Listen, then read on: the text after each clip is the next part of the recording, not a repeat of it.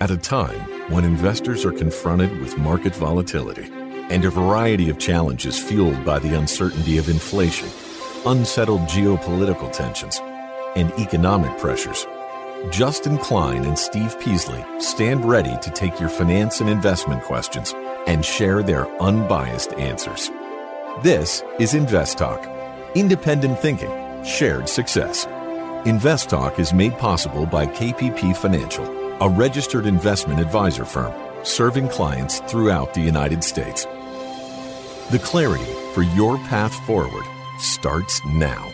This is a special Best of Caller Questions Invest Talk compilation program. Remember, the Invest Talk phone lines never close. Please call with questions. 888 99 Chart. 888 99 CHART. They will be played and answered on an upcoming Invest Talk podcast. So I encourage you to contact me with your finance and investment question, which you can do right now during our live stream program from 4 to 5 Pacific time, or you can leave a question on our anytime voice bank. Either way, the number never changes. It's 888 99 chart. So let's get right to our first listener question now. Hello, big fan of the show. I just wanted to see what kind of economic reports or indicators you guys use to see what kind of a market environment we're in. Thank you. Well, that's a loaded question because there are many, many indicators that that matter, but they none of them matter in a vacuum. It's as a whole, and what you want to be looking at are more leading indicators. Now, what are leading indicators? Consumer sentiment, uh, ISM new orders, because remember, leading is about what's going to happen three, six, nine months down the line. That's what's most important. When you're looking at GDP, for example, those numbers are backwards looking. Same with jobs numbers. Now, there's some more kind of coincidental indicators. Think of unemployment, new unemployment um, claims. That's a weekly number that you can kind of get a sense of where the trend is going, and it's kind of real time. But ideally, you want to be looking at indicators that are telling you something about the future. For example, building permits. Building permits. When home builders want to build a home, they need to get it permitted, create the plans before they actually start doing anything. And so, if those building permits are rising, that means there's going to be more activity from them in the future, more homes being built, more people buying homes, more furniture being purchased, more movers being hired. Buying a home creates a lot of economic activity. So, those are a few of the factors. Once again, I could go on for hours touching on important economic numbers. But my main point here is make sure you're looking, and you can look these up. What are forward economic indicators, or excuse me, leading economic indicators? What are coincidental and what are lagging? Most people, when they're looking at, when they're talking about economic data, they're looking at things that are lagging, that are, that are from a month to two months ago. Uh, so, so make sure you try to focus on things that are more up to date and leading. Hey guys, Suzanne from Michigan. I've been meaning to call and ask your thoughts about the S&P index fund and whether it's preferable to buy an equal weighted fund versus the typical market cap weighted. I wonder if, especially now with the tech or growth slowing and with many of us having indexed S&P funds, should we perhaps shift some portion or perhaps add an equal weighted fund to our diversified portfolios? I look forward to hearing your thoughts and analysis on the podcast. As always, thank you. All right. Looking at the S&P equal weight ETF and the answer is yes, you definitely should be looking at the equal weight over the over over the the market cap weight, right? The S&P itself is market cap weighted. Meaning the larger the company is, the bigger percentage of the portfolio or the, the, the index it is. And what that means is there's a lot more room for downside for the large companies. There's less volatility because you're weighted in those larger cap names, but there's also the potential for more downside.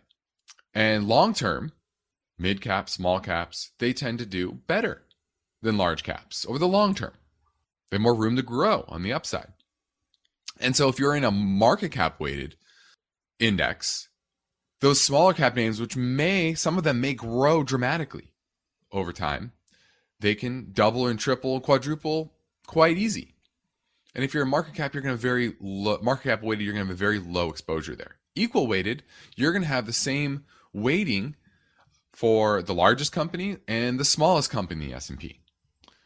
So basically, every you have 500 stocks, every stock in the equal weighted ETF or index is going to be about 0.2%, whether it's large or small. And so in these times, especially, I do think adding an equal weight ETF is much better than a market cap weighted ETF. Great question, and thanks for the call. You can call right now and be part of the program. Let's hear about what your talking point is. 888 chart 888 992 4278, and you get through right now.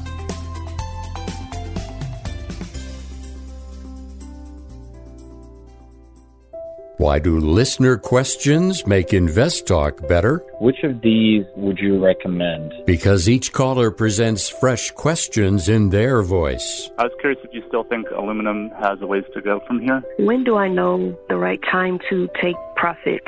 Should I be looking for an exit? Should I be holding here? And listeners instinctively realize that Invest Talk uniquely offers a welcome dose of investing satisfaction. I think you have a terrific show, and I've learned a whole lot. Hey guys, love your show. Uh, I've been listening for several years now, and I've learned a lot. Justin Klein and Steve Peasley understand what investors need and want. I would look at it from a tax perspective. If there's no tax implications, move on, find better ways to use that money. I'm going with the odds. I think a half position now would at least get you in it and get you watching it so you won't lose track of it. Don't forget to call Invest Talk 888 99 Chart.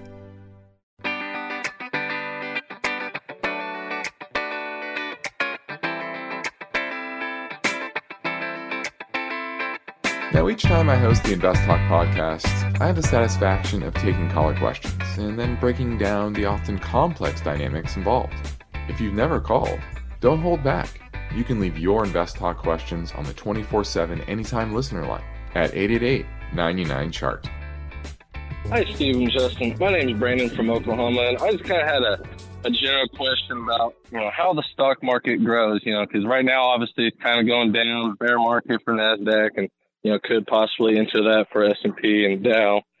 And, uh, you know, people will say, you know, the stock market has an upward trajectory throughout the years, which has been proven true, but how does it keep growing? You know, people are saying, you know, by 2035, the Dow will be, you know, 100,000 points, whereas right now it's in the 30s. How does the valuations just keep growing and growing and growing? And then obviously you have people that say, well, it can't grow forever. I'm just curious, is it just people spend more money, people buy more products, there's more people with more money, and so people, you know, that drives stocks up. Just, I'm kind of curious how the overall market as a whole continues to grow, and obviously just keep investing to grow your money over a long period of time. Thank you very much. That's actually a pretty good question. And there's different dynamics that drive the growth of the stock market. First of all, you got new stocks coming aboard on all the time, IPOs, initial public offerings. At the same time, you have stocks being bought by other companies or taken private all the time too. A good example for that will be Facebook when uh, uh, Elon Musk takes it private. It will no longer be a stock on the exchange. But another way, remember, you got to remember, earnings grow every year. Companies grow their earnings. That's their that's their focus. So if earnings grow every year, technically the stock price should go up every year, even though that's not true. But you also have companies who constantly buy their stocks out of the open market. They take so the shares trading in the float are going down, which drives drives earnings per share up. Stocks go up when earnings go up. That's the overall background rule you should understand. So, how do stocks go up when earnings go up? Well, that's you and me. We drive the price up. We decide.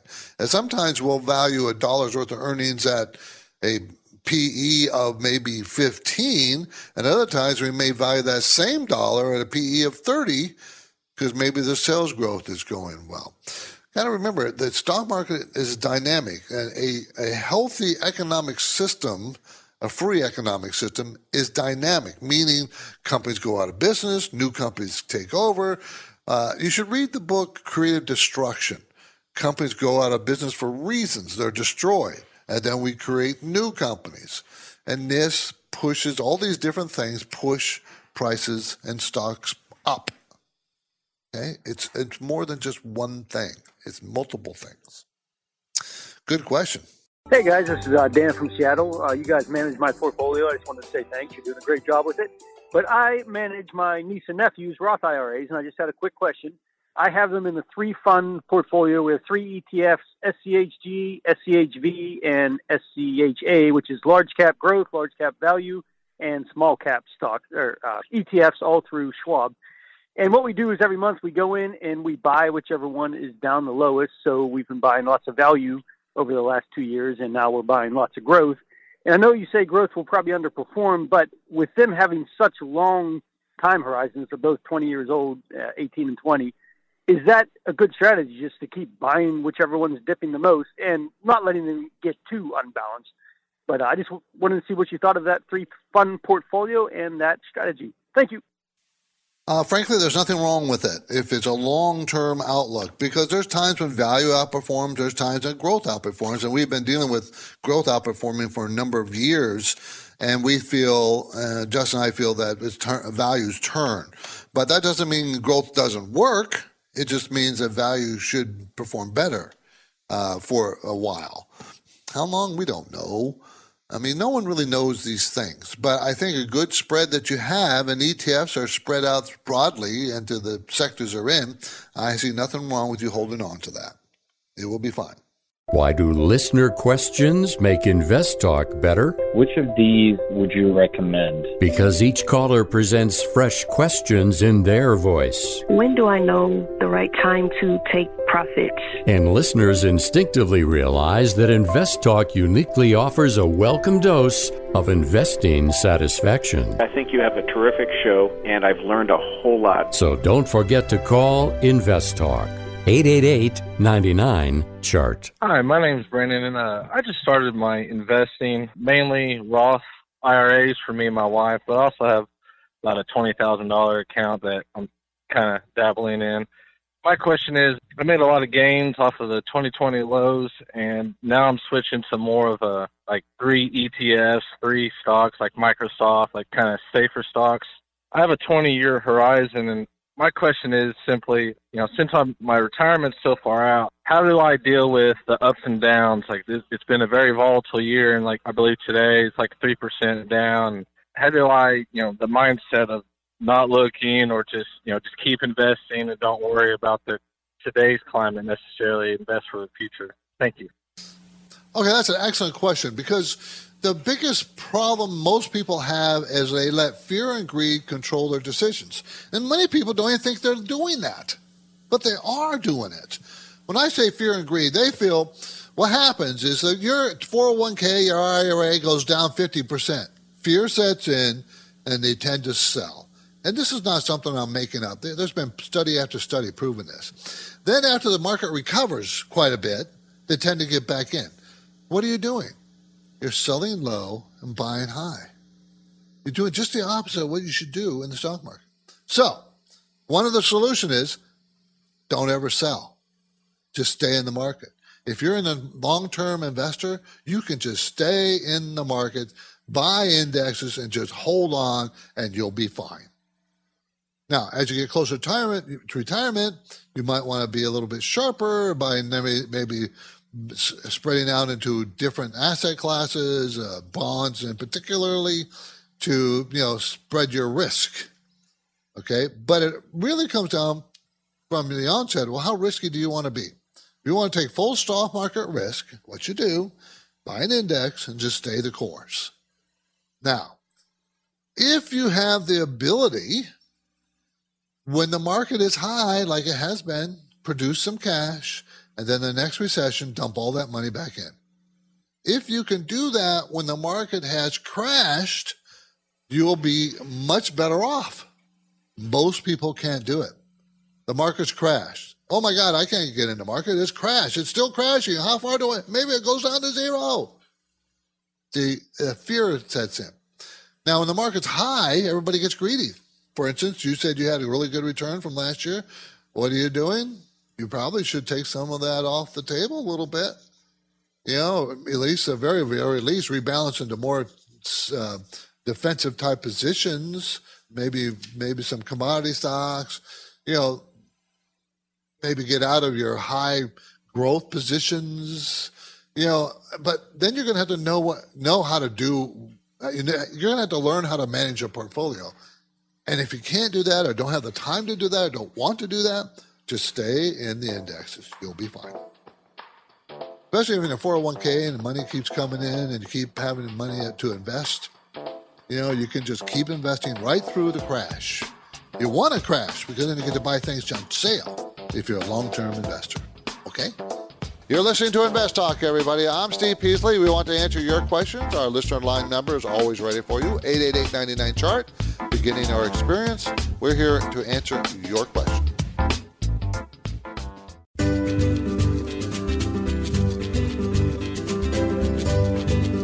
No two portfolios are alike, and every investor has a unique set of circumstances. So don't forget to call Invest Talk. 888 99 Chart. Let's go to Richard in the Bay Area. Hi, Richard. Uh, hey, Steve. Thanks for taking my call again. I Thank appreciate you. all of your answers. I had a question about uh, small cap companies in, um, in terms of their response to a bear market. I know they start a bear market, like they, they typically go down first and then the large cap um, value follow them. But out of a bear market, um, how does it go? Does it go same way, like large cap then small cap? You mean in the bull Um, market or- when it or- turns, or when it turns up? You mean? Yeah, when it when it turns around. Yeah, when Okay, it turns yeah. up. When when when we are recovering from a bear market. How yeah, does it work? eh, they they will recover much faster. Small cap growth stocks will mu- recover much faster. They go down fast and deep, and they recover fast. Okay, so don't think that it's all a bad deal. It's just a, how can can you stomach the volatility? Because you know they could lose 50, 80 percent of the value, right? I mean, that's not uncommon. And, you know, back in 2008, they went down more than 50%. The overall market went down 50%. They went down farther than that, especially the small cap growth. And they also have trouble when interest rates are rising. That you know that we're in a rising interest rate environment. They don't like that at all because they use borrowed money to help grow their company. And that's a, that's a general statement. Okay, so just be aware. Yeah, they'll they'll bounce up fast. They will once the bottom is put in wherever that is. Once it's perceived that the Fed has, is, is slowing or stopping raising rates. Once they perceive that the damage to the economy is is complete, there's no more damage to, done to the economy because of the Fed, then they'll start turning around. And just so you know, everybody, the stock market will move up before you see the evidence of the economy moving up. If we go into recession, and just the reason why I'm talking recession, we already have the first quarter we shrank 1.4%.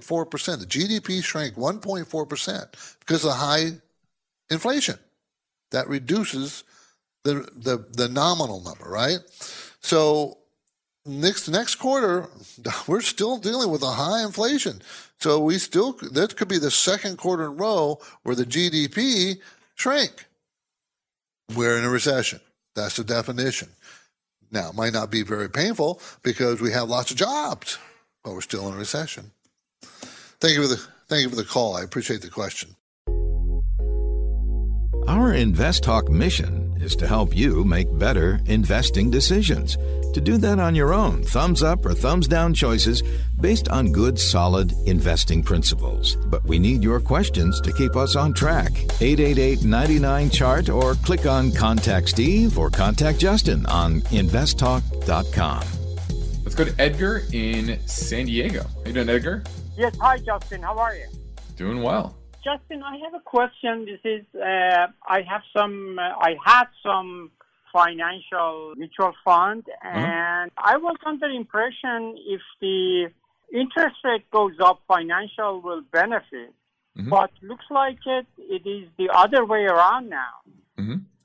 I was wondering why is that, and then after that, I have a question about uh, some value ETF Well, very simple, and this is uh, why I kind of got neutral on banks uh, a couple months ago after being bullish for a little while. Is you're correct that higher interest rates are typically good for banks, unless they slow the economy, and that creates an uptick in defaults. And so, higher interest rates are good as long as those higher interest rates aren't cre- aren't creating headwinds, major headwinds to economic growth. And the pace that the Fed has raised rates at has clearly created headwinds. Uh, I remember the market's pricing that in and has started to price that in. So, just like anything in the investment world, it's never one factor. A lot of people like to chalk up certain price movements to one thing or another. It's usually multiple factors. And everything is good up into a point, and same with higher interest rates uh, in in this market. So, um, you know, the fact that the U.S. economy shrank a bit in the first quarter uh, just goes to show you that those higher interest rates have have have crimped some economic activity. Okay, what was your second question? Since I uh, unload my financial and I'm looking at value mm-hmm. ETF or funds and. Mm-hmm I am not sure which way should I go, a mid cap, a mega cap value or mid cap value. What is your take? Well, longer term, mid cap value is going to do much better. It's just simply based on math. Uh, there's more upside for uh, more mid cap companies that are quote unquote undervalued. Whereas mega caps, I mean, they're mega caps. So how how cheap can they really be when they're mega cap, right? Just simply based on the total value. Not to say you can't find bargains in that space. Um, it's just much better risk versus reward in uh, the mid caps. Then long term, mid caps are simply going to outperform uh, large caps. So uh, now it depends on on your time horizon, though. In the you know short to medium term those mega caps might do a little bit better, uh, just simply because they're more blue chip and in a in a, in a rougher market. Uh, they tend to have less downside. Um, so really depends on your time horizon there. But anything beyond a couple of years, I'm, I would expect mid caps to do much much better. Thank you so much. No problem. You can call right now and be part of the program. Let's hear about what your talking point is. 888 chart 888 992 4278, and you can get through right now. eBay Motors is here for the ride. Remember when you first saw the potential? And then through some elbow grease, fresh installs, and a whole lot of love, you transformed 100,000 miles and a body full of rust into a drive that's all your own. Look to your left. Look to your right. It is official. No one's got a ride like this. There's nothing else that sounds like, feels like, or looks like the set of wheels in your garage. With over 122 million parts, you can make sure your number one ride or die stays running smoothly, so there's no limit to how far you can take it. Brake kits, turbochargers, engines, exhaust kits, roof racks, LED headlights, bumpers, whatever your baby needs, eBay Motors has it. And with eBay Guaranteed Fit, it's guaranteed to fit your ride the first time, every time, or your money back. Plus, at these prices, well, you're burning rubber, not cash. Keep your ride or die alive at ebaymotors.com. Eligible items only, exclusions apply. At this point, I think almost everyone has heard how generative AI promises to bring us to the next industrial revolution. AI is already shaping society with an impact on daily life that echoes the transformative significance of electricity or the internet. As we take steps to embrace the potential of generative AI, we need to remain vigilant with regard to its exploitability. This is where HackerOne comes in. HackerOne's AI Red Team addresses the novel challenges of AI safety and security for businesses that are launching new AI deployments. The HackerOne approach involves targeted offensive testing by harnessing the collective skills of ethical hackers who are proficient in AI and prompt hacking. In short, AI red teaming is the practice of stress testing AI models and deployments to make sure they can't be tricked into providing information beyond their intended use, and that security flaws can't be exploited to access confidential data or systems. HackerOne seamlessly integrates with your existing tools to enhance communication and collaboration across development, security, and IT teams. So, stay ahead of the game in the battle against cyber threats with HackerOne's attack resistance platform. Learn more at hackerone.com. That's H A C K E R O N dot com.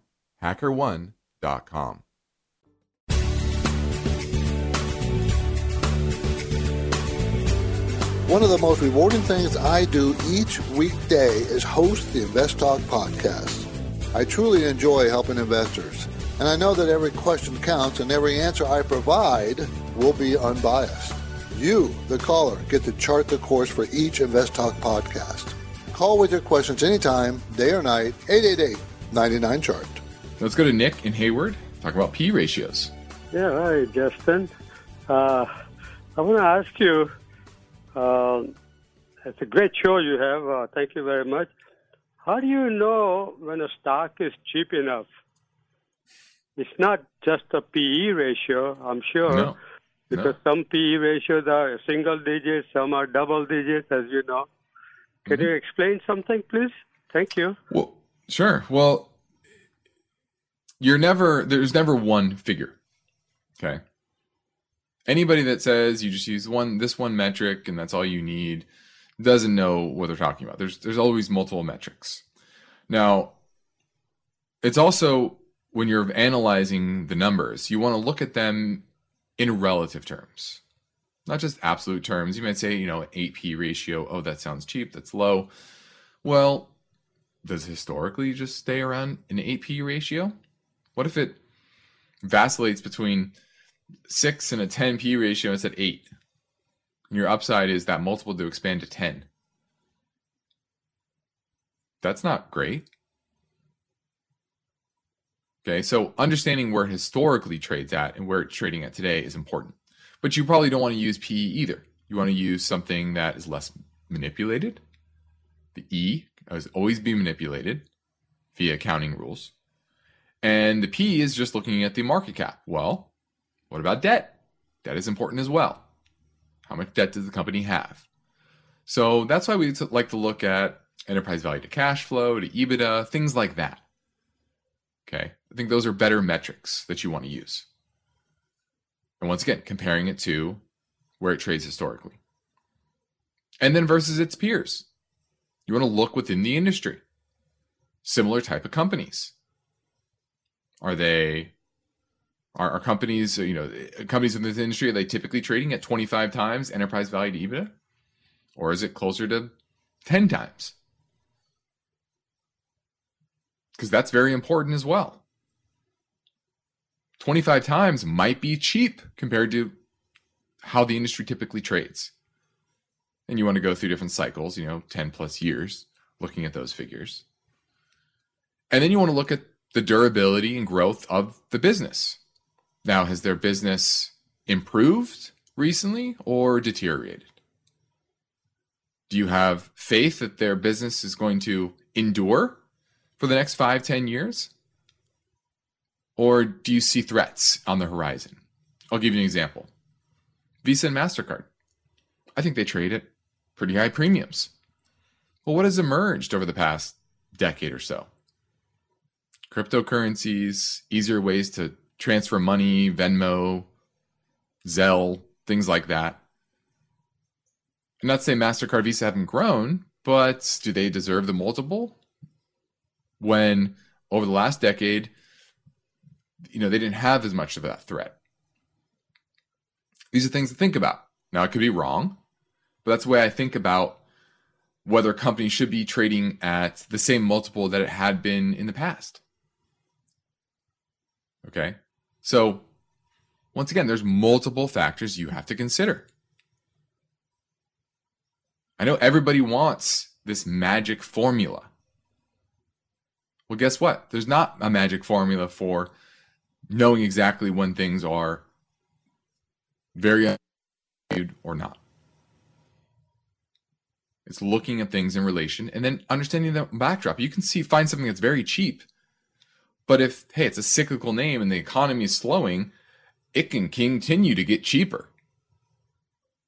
And so you want to line up that inflection point of the economic backdrop that starts to help the businesses, the business you're looking at, and something that is ideally a reasonable value. And that's what good quality management is about. Putting the odds in your favor. When you buy things that are very expensive, without, you know, just because you're buying bought into the story and the hopes and dreams of what the company could be, well, you get times like this where multiples come down and hey, you bought it at absurd multiples and now it's coming down to reality. Okay. So it's really about having that discipline. And if you're having trouble building that discipline, if you need to know whether your portfolio is on the right track for the economic backdrop that we're in that I talked about at the top of the show, right? The demographic changes, deglobalization, ESG, all of these things that are driving newer trends that many are not used to.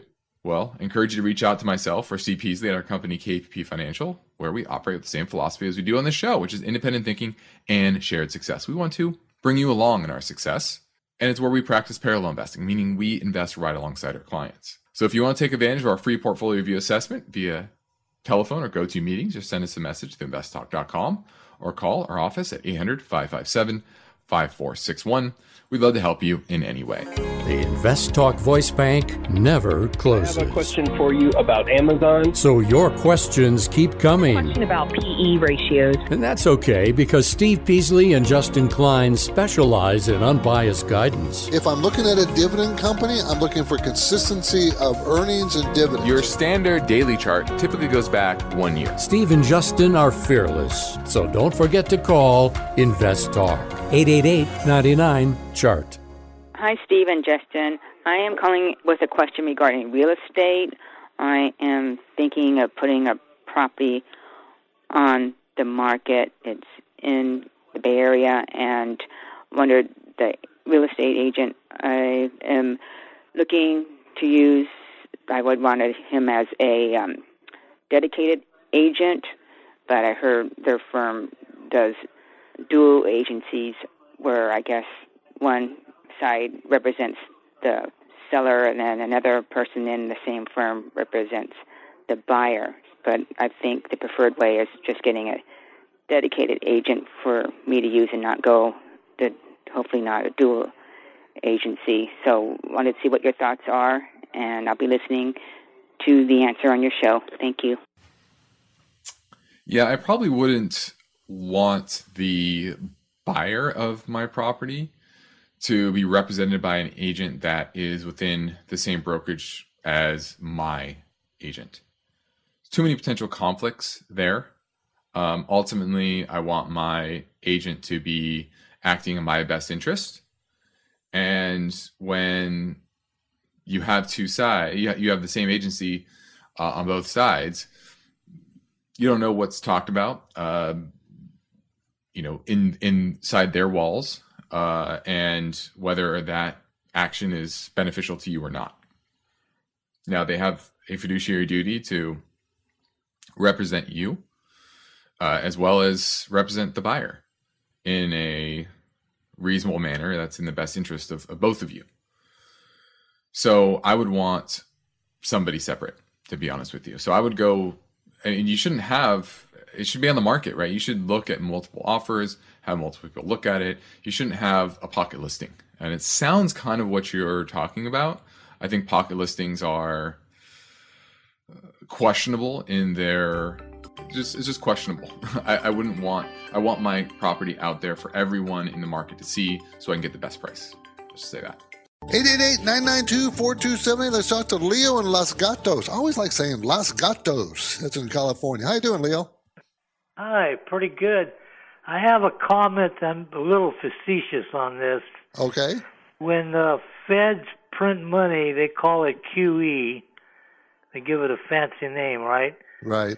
And when the average citizen prints money, they call it counterfeiting and put them in jail.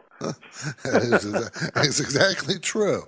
Yeah, they can do whatever they want, but you do the same thing, uh uh-uh, uh, you are going to jail. Look how much money That's the my- government's borrowing. If you borrow that kind of money, respectively, you wouldn't get there. You wouldn't be able to. Government can do anything. You got to Yeah. look at the humorous side of it, I guess. Yeah. Thanks for the good program. Very Thanks, good. Leo. Thanks for listening. I appreciate it. That's funny. Yeah, the government, the government can do all, anything they want, but not not you. You got to be real careful.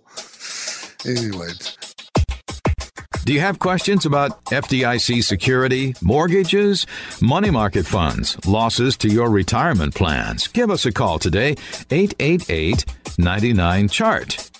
let's talk to Paul in San Francisco. He wants to talk about the market. Hi, Paul. Yes, uh, I'm in San Francisco, and I listen to you around the clock, and you're outstanding. And I'm from Potrero Hill. And, and anyway, how do you figure out what earnings will be next year? Is that possible? Okay, good question. It's always an estimate, right? It's always an estimate. Now, we download uh, software from various big houses that makes those estimates. How, how do they come up with their estimates? Well, they have quote unquote economists on board who do, does research, and some of the research is calling the companies that are going to report earnings and calling their competitors, and they figure out what the economy is going to do, and they come up with these estimates of numbers, and then we take several different corporations' estimates and combine them and get an average. That's the best you're going to do. And Paul, to be honest, is just a guess. It's Accurate. just so don't think it's accurate. Okay. Now you'll hear me quote it all the time. Oh, they're going to make four dollars and eighty-two cents next year. That's always an estimate. That's a guess. No one really knows, but it's pretty good. Okay, I can say that. Pretty good. Okay, Paul, appreciate your call. Thank you. Now we're going to pivot over to an iTunes review question. Movie Goer says, What do you think of robo advisors such as Vanguard? I normally invest in Vanguard ETFs and decided to give this service a try a year ago. It automated and I don't watch it or make purchases. They claim to base it off my risk tolerance and will automatically adjust my prior portfolio to help meet my retirement goals. There you go.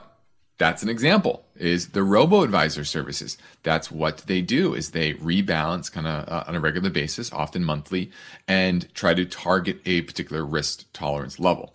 Now, the issue with the vast majority of these robo advisors is they're just using index funds. And what are index funds doing? We've talked about many times. They're leaning towards the growth side of the market because they're investing in the S&P. They're uh, investing in the total stock market index. They're investing in just an indices that is that is market cap weighted and weighted towards the very largest companies in the market, which typically are those big mega cap techs. And that's why those are underperforming in a big, big way.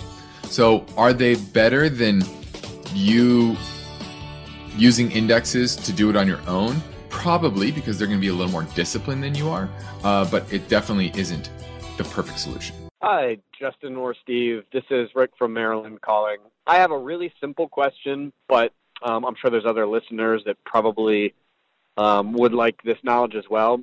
So I've never actually sold a covered call that that has expired in the money. So I bought Zillow when it dumped after earnings at like $33 a share, bought 100 shares and instantly sold a covered call at $40. It looks like I know there's no telling what'll happen between now and June when it expires, but you know, let's just say it does expire in the money. Do I need to do anything? My broker is TD Ameritrade, or will it just settle on its own? Like, will I need to actually sell the shares to cover the expired call in the money? I'm just curious. Appreciate uh, your insight, and I look forward to your response. Thanks.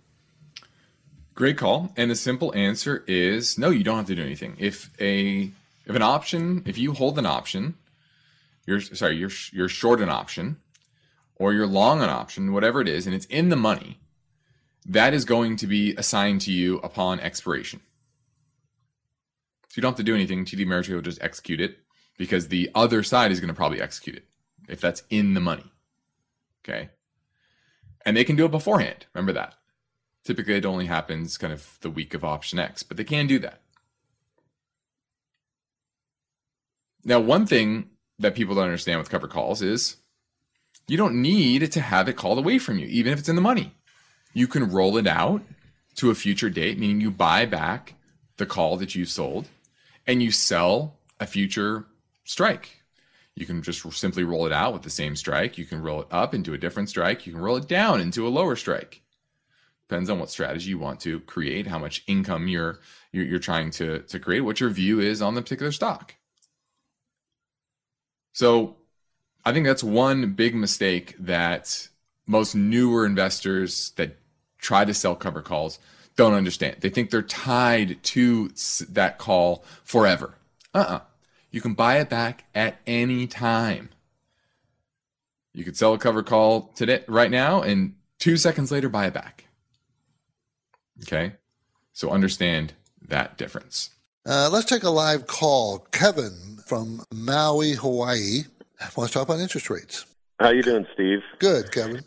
Good. Uh, so maybe a stupid question. I know you don't have a crystal ball, but I couldn't refinance our house before now, so I'm doing it now. I'm on application pre-approved, but I have to lock rates, and I just was curious if you have any input as to do I lock today or just wait? You know, is this is this like if I got to lock sometime in the next three or four weeks? So I, I would probably lock, best to just I just lock them in now because yeah because because the Fed's going to raise rates in the first part of May, and that will and rates will start to creep up before that.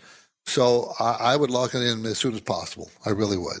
Okay, and then quickly, I know I've I've been trying to get a portfolio. I'm uh, not trying. I I, tr- I missed you when I was in LA. I I got your link, so I'm going to set up a time with you. But I'm wondering about a 10, 15. We can afford the payment on a 10, 15, or 30, and the rates are obviously better on an adjust, a fixed 10, and then adjust after that. Uh, And longer term interest rates, if we keep this, do you, do you have any input on on where you know you think Yeah. the cycles would I, have us in 10 I, years? I, I think rates long term are going to stay around five percent, maybe five to six percent. So I think you lock in the lower rate as long as you can. Appreciate the call. Now, if you have a question about a stock or an IRA, college savings plan, well, maybe buying a house, mortgages, reverse mortgages, we're here for you. 888 99 chart, 888 992 4278.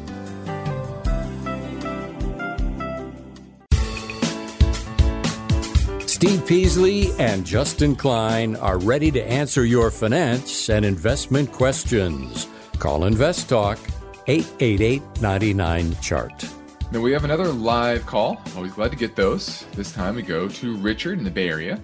Actually, this is Castro Valley, and he's listening on AM 1220, asking about cash. Yeah, uh, I use uh, Treasury Direct four week and eight week notes, Mhm. um, and then I have them laddered for storage of cash. Mm-hmm. You had mentioned CDs and other things that all have Mm-hmm. you know issues. Uh, So, from a security standpoint, am, is that the wrong place to put it? Uh, what what yield are you getting on eight month CDs or eight month uh, securities? Excuse me. No, eight week, four, Or eight week, four week, and eight week. Yeah, uh, right around a percent, one point one. Okay. Right in there. Yeah, I think that's not a bad way to go, uh, especially if you're okay locking the money up for that period of time. It's still pretty short term, right? Two two months or so. Uh, there's nothing Mhm. wrong with that, and you know, laddering that is probably better than a liquid a liquid money market account. You know, I'm thinking of. Uh, I, I know I use for my kind of short-term cash Marcus by Goldman Sachs. I think it's they just upped it to I think 60 basis points or 70 basis points, somewhere in there, which is not Mhm. as good as uh, what you're getting. Um, but obviously, I can kind of take that out uh, very easily, very quickly if I if I need to. Uh, now CD, lock it up longer, but you can get up to you know two and a half percent on a on a two year. Uh, so that's not a bad way to go either. Uh, it just depends on your your time horizon, but that Treasury Direct and that those four four week and eight week uh, notes, that's not a bad way to go if you are uh, you know trying to get you know some yield off of that very very short term cash that you have. Thanks for the call. Got a question for Steve or Justin? You're the best person to ask it at 888 99 Chart. Now's the best time. Let's go to Ken in Texas who wants to talk about corporate bonds. Yeah, Justin, um, you know, I've always heard that you're supposed to allocate according to your age, like subtract your age from, uh, um, you know, 100, and then have, like with me, 70 years old, 70% bonds and 30% equities. Mm-hmm. Is is that what kind of credence do you give that? And I also have one other question.